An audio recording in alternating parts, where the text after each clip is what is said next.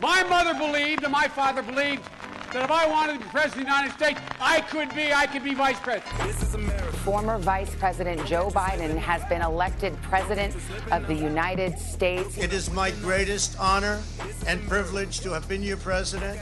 We will be back in some form. We are still deeply divided. Public health experts warned this was coming unless more was done and here we are now. Are you proud of what happened here today? Absolutely. Never before in American history has there been an uprising like this. Of the 75 million Americans who voted for Donald Trump, I don't know how many today are feeling, dear God, what was I thinking? But I would wager a lot more are thinking, let's carry on this fight. Character matters. It matters. Telling the truth matters. The 21st century is going to be the American century because we lead not only by the example of our power, but by the power of our example. That is the history of the journey of America. It's the Irishman in America from the Irishman Abroad podcast network. And as the US pledged to give even more military support to the Ukraine, President Biden openly refers to Putin as a war criminal, and Germany unveils a plan to fund the world's third biggest military, are decisions being made with wide ranging ramifications too fast and loose at the moment? While Secretary of State Antony Blinken warns of profound long term effects from Russia's invasion in Ukraine and pours cold water on the prospect of a diplomatic end to the conflict, what is the word in Washington? Is all of this just more posturing while innocent civilians continue to die if they do not flee the country? Today, our US correspondent, Sunday Business Post legend Marion McKeown, talks to me about the demands from both sides and whether Blinken's promise to reverse the sanctions if the war ends is genuine. But Marion, you've been chasing your tail all week with Micheál Martin over there. How has that been? Well, you know, it was it, it has been it's one of these uh, St. Patrick's Week in Washington, and I think that you know, really that the the Irish people, it's not just the Irish contingent who live in Washington who are here for business, for finance, for politics, for diplomatics, um, whatever, who who strike while the iron is hot, but everyone comes here in droves, and there, I cannot tell you the number of things that are on. You would literally need to to have a gift of not just try location, but uh, whatever fipple, is there such a word as fipple? Phi location, I'm going to say. But we had, of course, the, the Taoiseach Micheál Martin, and this after last year when it was a virtual event, uh, he was in Washington, D.C. this year to meet with the, the uh, President Joe Biden face to face. And it was one of these things where all of the stops were being pulled out this year because there, for two reasons, there does seem to be a sense in America, and you know, I think it's a bit premature, but we'll talk about this later, that COVID is over. It's gone. You know, everything's fine. And so there was going to be the the the um, bilateral meeting face to face. There was the Shamrock ceremony in the White House. Uh, President Biden went to the Speaker's um, lunch in Statuary Hall and gave a big address. And he was there last night with seven, or on on Wednesday night, I beg your pardon, with 700 revelers at the Ireland Funds Gala, um, where he gave a keynote address, which was a big coup for Catherine Fottrell, Caitriona Fottrell, who is the new Ireland Fund CEO. Um, and uh, but it, as I say, in the middle of all this, and we were all reminded that it was exactly two years ago when Leo Varadkar was there as Taoiseach, when in the middle of the same gala ball, Donald Trump announced, "I'm stopping all flights coming in from Europe," and everybody was going, "What? What? What? Can we get home? Are we all mm. stuck here? What's going on?" And so it. I think there was a sense very much that we're done with COVID here. In you know, we we've had enough. This was the feeling I got the whole way around Washington with all these events.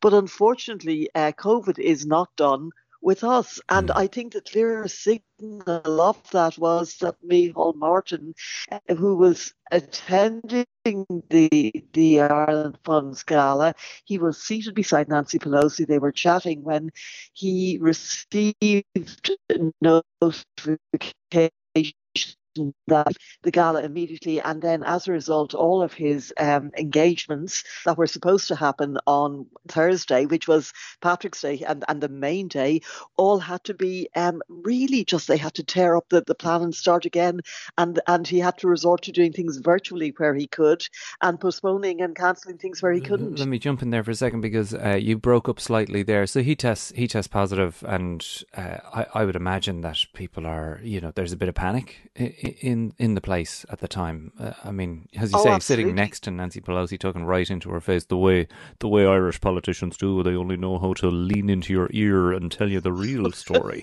uh, I would Well- imagine that she was panicking too. Uh, you know that when something like this happens, because you do not want to be. Now the thing is, it's it's it's ridiculous because COVID. You know, there it, it it's irrelevant who you get it from. When people once somebody has COVID, they have COVID, and nobody infects anybody intentionally. Although we've seen in America, in particular, how reckless some people have been, and and reckless to prove a point. But this wasn't the case. Everyone was doing everything right. There were tests done. All the protocols were being followed. There was no reason to think that Micheál Martin, he had tested uh, negative earlier that day, that there that there was any any reason to suspect that he may have contracted COVID. But then it turned out that another member of the, the Irish delegation tested positive, and then on the retests, uh, he he came up positive. So really, he did the only thing he could do, which was to leave the um, the National Building Museum immediately to get away from the other 700 people who were there, and and to head back to Blair House where he was staying. But now he's in a curious position because the obviously the the, the protocols here, the CDC guidance say that you can't uh, travel for 10 days uh, if you have COVID. So does the Taoiseach stay cooped up in Washington D.C. for 10 days in either the Irish Embassy or Blair House? I doubt they'll give it to him for 10 days or uh, somewhere else. Or will somebody, has anyone got a private jet that they might be able to take him home in? this is what happens when you don't have an Air Force One of your own. I have a good idea where he picked it up. I mean, he was over here in the UK uh, at the London parade. And to say they think it's all over over here is an understatement. I mean, Yep. Tina's witnessed, you know, a lot of people sending in their kids, n- knowing full well that they haven't tested the child and that the the child's running a temperature, and it, people are just going, oh, oh, well, you know, if we get it, we get it, you, you know, that attitude i- is all over the place here and it's not being stopped like there isn't a whole load of you know re-information but again it does seem like a, a distraction in the way uh, what we're witnessing still taking place in Ukraine. We're going to talk about that now, but I want to say that in the second half of my discussion with Marion, uh, we're going to begin kind of our countdown to the midterm elections, which astonishingly are only 235 days away. Oh, dear God. Well, uh, it also uh, is means that there's only 964 days until the next presidential And election. Who's counting? Who's counting? Well, clearly you are, Jarlath. But I you're, you're all geared up. I really want to talk about something that our listeners have mentioned a few times, and that's Kamala Harris. Uh, it's Of course. really been a turbulent first year for her, and now we're hearing of another high pro- profile resignation from her office. Uh, we'll also dig into what exactly is happening there, Herschel Walker's claims that evolution is real, and who Trump is considering for his running mate. That's all in the second half of our discussion over on patreon.com forward slash Irishman Abroad. But let's talk about this US support to Ukraine. It's not the no fly zone they wanted, but it is substantial, Marion. We're, what are we talking about when the Ukraine certainly can't match Russia tank for tank? This is $800 million worth of military technology. Yeah, and equipment. Now, I should say, just putting this in context, Jarlath, that uh, I was up on Capitol Hill when when the speech was being made. At, at it was nine o'clock in the morning here uh, when when it was it was beamed through uh, to the Congress and and you know the the Congress and Senate, and you know it was such a heartfelt appeal from from the, Ukrainian president, from President Zelensky, that you know the, the, your heart and, and your admiration and everything could not but go out to him, and he did appeal, and you know he's such. Considering what must be an an advanced state of exhaustion and fatigue that he's in at this stage, and the enormous stress he's under, and and the fact that he literally doesn't probably know from one hour to the next if he will be still alive or if he will be still president. But he, he really has um, come into his own as a formidable communicator, and he did tell the um, the, the, the, the American Congress, which uh, again gave him a standing ovation, like the Canadian Congress. But you know, you can't take a standing ovation to the battlefield. Basically, is is, is what I would say. But he did say, uh, "I have a need," which was a riff on the Martin Luther King speech of "I have a dream," and he he really has been saying this to America in so many different ways, but the same message. Look, you know that that basically he he appreciates their support. He appreciates the moral support, the cheering on, the declarations of support, but he needs real help. And the real help that he really wanted was a no fly zone. Now, we spoke about that several times, Jarlath. That is not going to happen. And it's such a hard call, but I think on balance, it is right that it, it shouldn't happen. And I don't know but to he what must degree. know that, right? You know, Yeah, he must and- know that that's a step towards world Yeah. war. I mean, he is a smart guy, as we keep saying, smart guy, but he keeps asking for this. Is some of that to be seen to be asking for it? I think that if his tone with with um, during his address to the American Congress was, "Look, I still want this, but if you can't give me that, if you can't give me the no-fly zone, then can you give me this, which is more weaponry, more more effective um, military-grade weaponry?" And he also wants these MiG-29 um, fighter jets that he wants the U.S. still to to figure out a way to get some more military aircraft into Ukraine for the Ukrainian Air Force. So, you know, I, I think that, as I say, it, it, it, he did still ask for the no fly zone, but to me, it sounded there's an old um, saying in diplomacy like, you don't ask for what you know you can't get. And what he sort of did was to say, well, okay, look, half a loaf is better than no bread. Uh, That he kind of realizes that they're never going to give him the no fly zone in the foreseeable future at any rate. But in the meantime, can they do the next best thing? Can America facilitate with, with fighter jets and, and also with more funding and more military aid?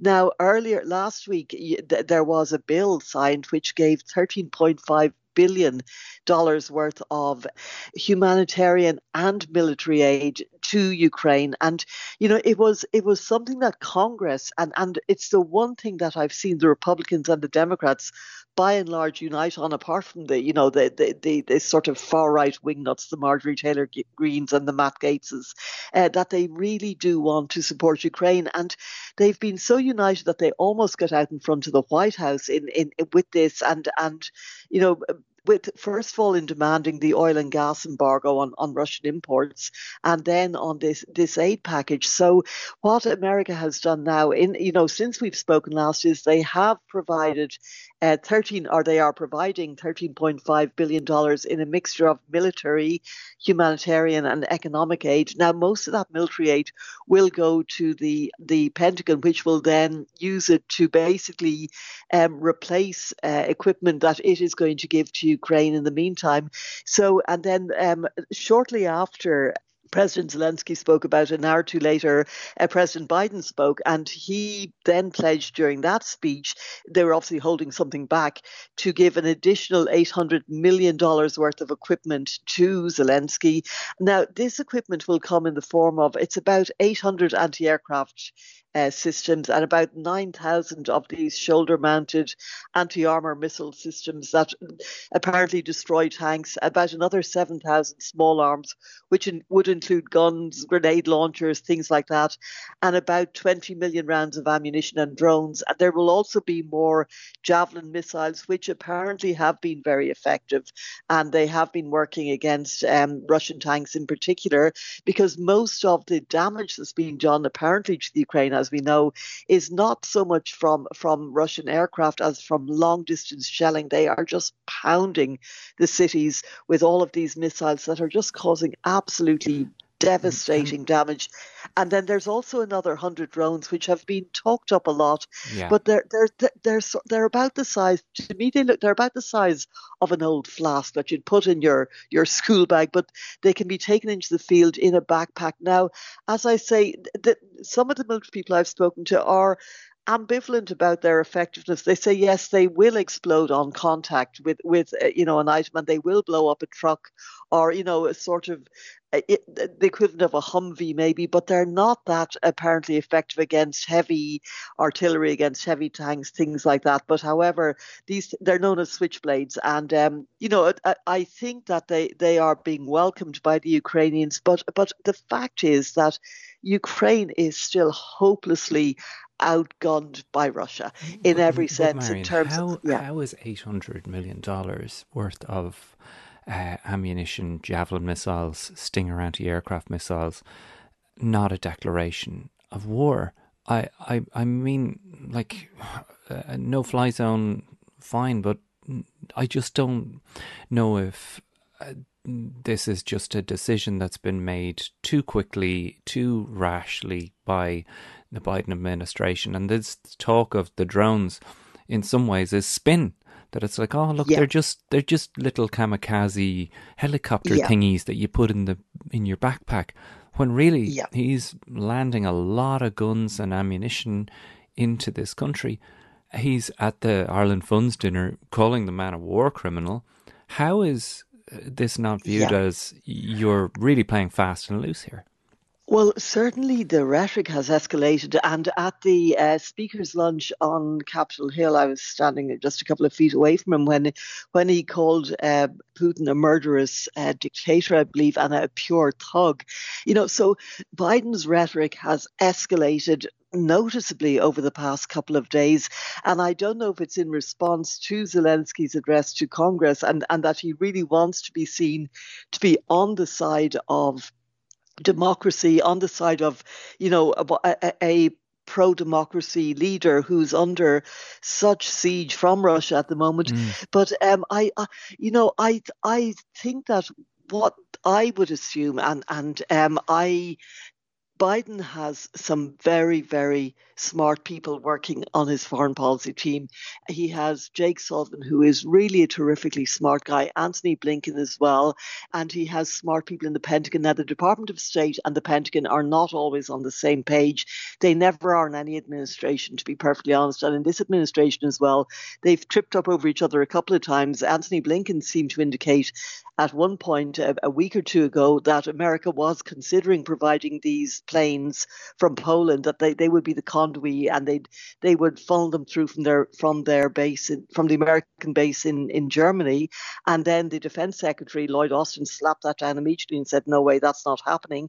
And I think there are certain rules of engagement which are probably, and I did speak to as somebody I've known from the Pentagon for a long time, and uh, he did explain that there are certain things that are understood by military generals on both sides as to what constitutes what different levels of escalation, and apparently arming people or arm, arming one side to a, a, conflict is not necessarily considered as it would seem to you or me to be really escalating it and and to be almost tantamount to, to saying, well, we're re, you know we're we're we're getting in here, uh, and so apparently the, it it it still falls within the the requisite rules of engagement that it it would not be seen as sufficiently escalatory to to trigger or to provoke Putin into hitting a NATO country. Hmm. But again, nobody knows, and you know, I I find it absurd all the guessing games that people play about what's going on in Putin's head, etc.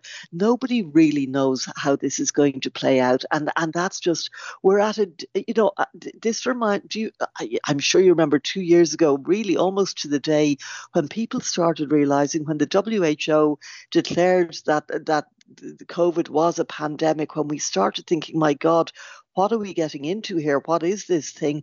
I think we're at the same place now with Ukraine and with and, and Russia that nobody really knows what way this is going to go, that there could be something that is done accidentally or by design that is seen as escalatory by one side or the other by um, and and I, I think that we're all feeling this anxiety about it's it's not none as I say the uncertainty of this and and where we are at the moment in, in what is really a treacherous and, and such a lethal game of brinkmanship on one level and yet you, you you know you recognize and you have to admire the stand that is being made by by the Western allies and and the fact that they are uh, you know, it could be argued that had they been a little more proactive several years ago, we wouldn't be in this position. But we are where we are today, and and that they are standing up for for Ukraine in a way which I think really, you know, you have to do. But I share your concerns. I share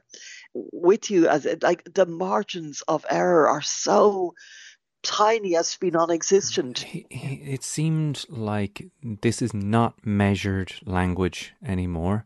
I felt no. like he was playing to the gallery a little bit. And yeah. I was like, you cannot do that because this this guy is all about messaging. If anything, yeah. you might be right. The Javelin missiles and Stinger anti-aircraft missiles mean very little to him. Uh, yeah. But certainly he doesn't like having his pants pulled down on national TV and being called all these things because, again, it affects the whole propaganda machine that he's got running over there. Speaking of measured language, how uh, how is America messaging this COVID situation as it stands now? Because I've followed, as I mentioned all the time, the vaccine mandate story in uh, New York as it affects me as a sports fan. And the right. Kyrie Irving story with the Brooklyn Nets, who is a basketball Indeed. player who is only now able to play away games. If people aren't aware of this, it's it, it, like it's it's really unprecedented. But as a result, he's absolutely going crazy in these away games, scoring sixty points the other night, fifty in the first half. and this is a sports chat in the middle of this, Marion, but it is it is uh, you know building an anticipation in New York for yeah. this vaccine mandate being lifted and what will happen when that happens. Yet there seems to be a new variant that we're not really being told about. Numbers are through the roof again, and a big threshold was crossed this week. You know, uh, the, the, the messaging in the states at the moment, I think, is really confused, and and I feel that the, the Biden administration has really lost its focus or has lost its its very clear messaging on this that it has become muddled. It's become muddled for a number of reasons. When I say muddled, I, I think muddled is probably the wrong word. It's become fainter. It's become much, much fainter. It's been dialed down. And I, I think that it's it's hardly being heard now in the middle of all the other static, basically. You have a couple of things that happen. First of all, with with the um, vaccine mandates that, that federal mandates that Biden introduced, one was the, the uh, federal mandates were overturned by a lower court, but it was was tokenism. Most of the 3 million federal workers, about 95%, were already vaccinated fully at that stage. But then the Supreme Court, um, as, as you may remember, several weeks back, uh, refused, struck down the federal executive order that Biden had issued, which stated that um, private companies with more than 100 employees had to get their, their um, employees vaccinated or they had to submit to weekly uh, COVID tests. Now, the, the Supreme Court struck that down. So that kind of took the wind out and sail on the vaccine mandates, then you also had now, you reached a point where the numbers did start to drop. And we were seeing here in the States, and they still at this moment, as we're speaking, appear to be going down. But that there are worrying signs that there may be a new surge on the way. As you say, another subvariant we've seen in China, it's apparently happening in Europe if this is the case, it's only a matter of time before it comes to the States. But Americans at this stage, I'm not sure that they will will countenance, even if it does mean that the deaths are going to spike again, any more restrictions. Just a couple of things here.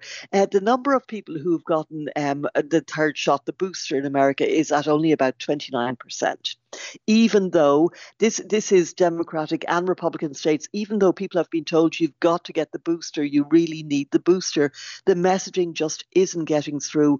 We're coming up to the number of excess deaths in America since the 1st of February 2020, which was just about when when the pandemic arrived here, is at 1.1 million people. Now we do know that as of, as of now, around 900. We're we're as we've mentioned before we're coming towards this million figure officially, but it, it, it's widely recognized here by, by all of the people I've spoken to who are working in healthcare and who are working in, in the various, um, the CPCs, etc., that you look at the excess deaths figure, as I say, that's a 1.1 million over the last two years.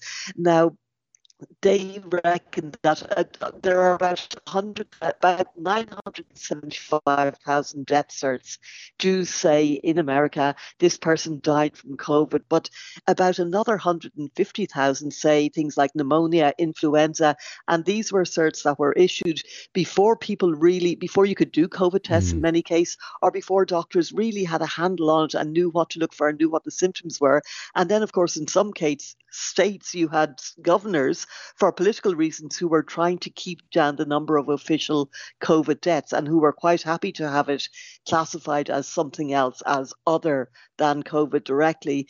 So I, I think not only have we reached this um, million mark in America of a million dead people, I think we've passed it. And, and the CDC has certainly said, like, it's 1.1 million, as I say, excess deaths. It's a shocking figure.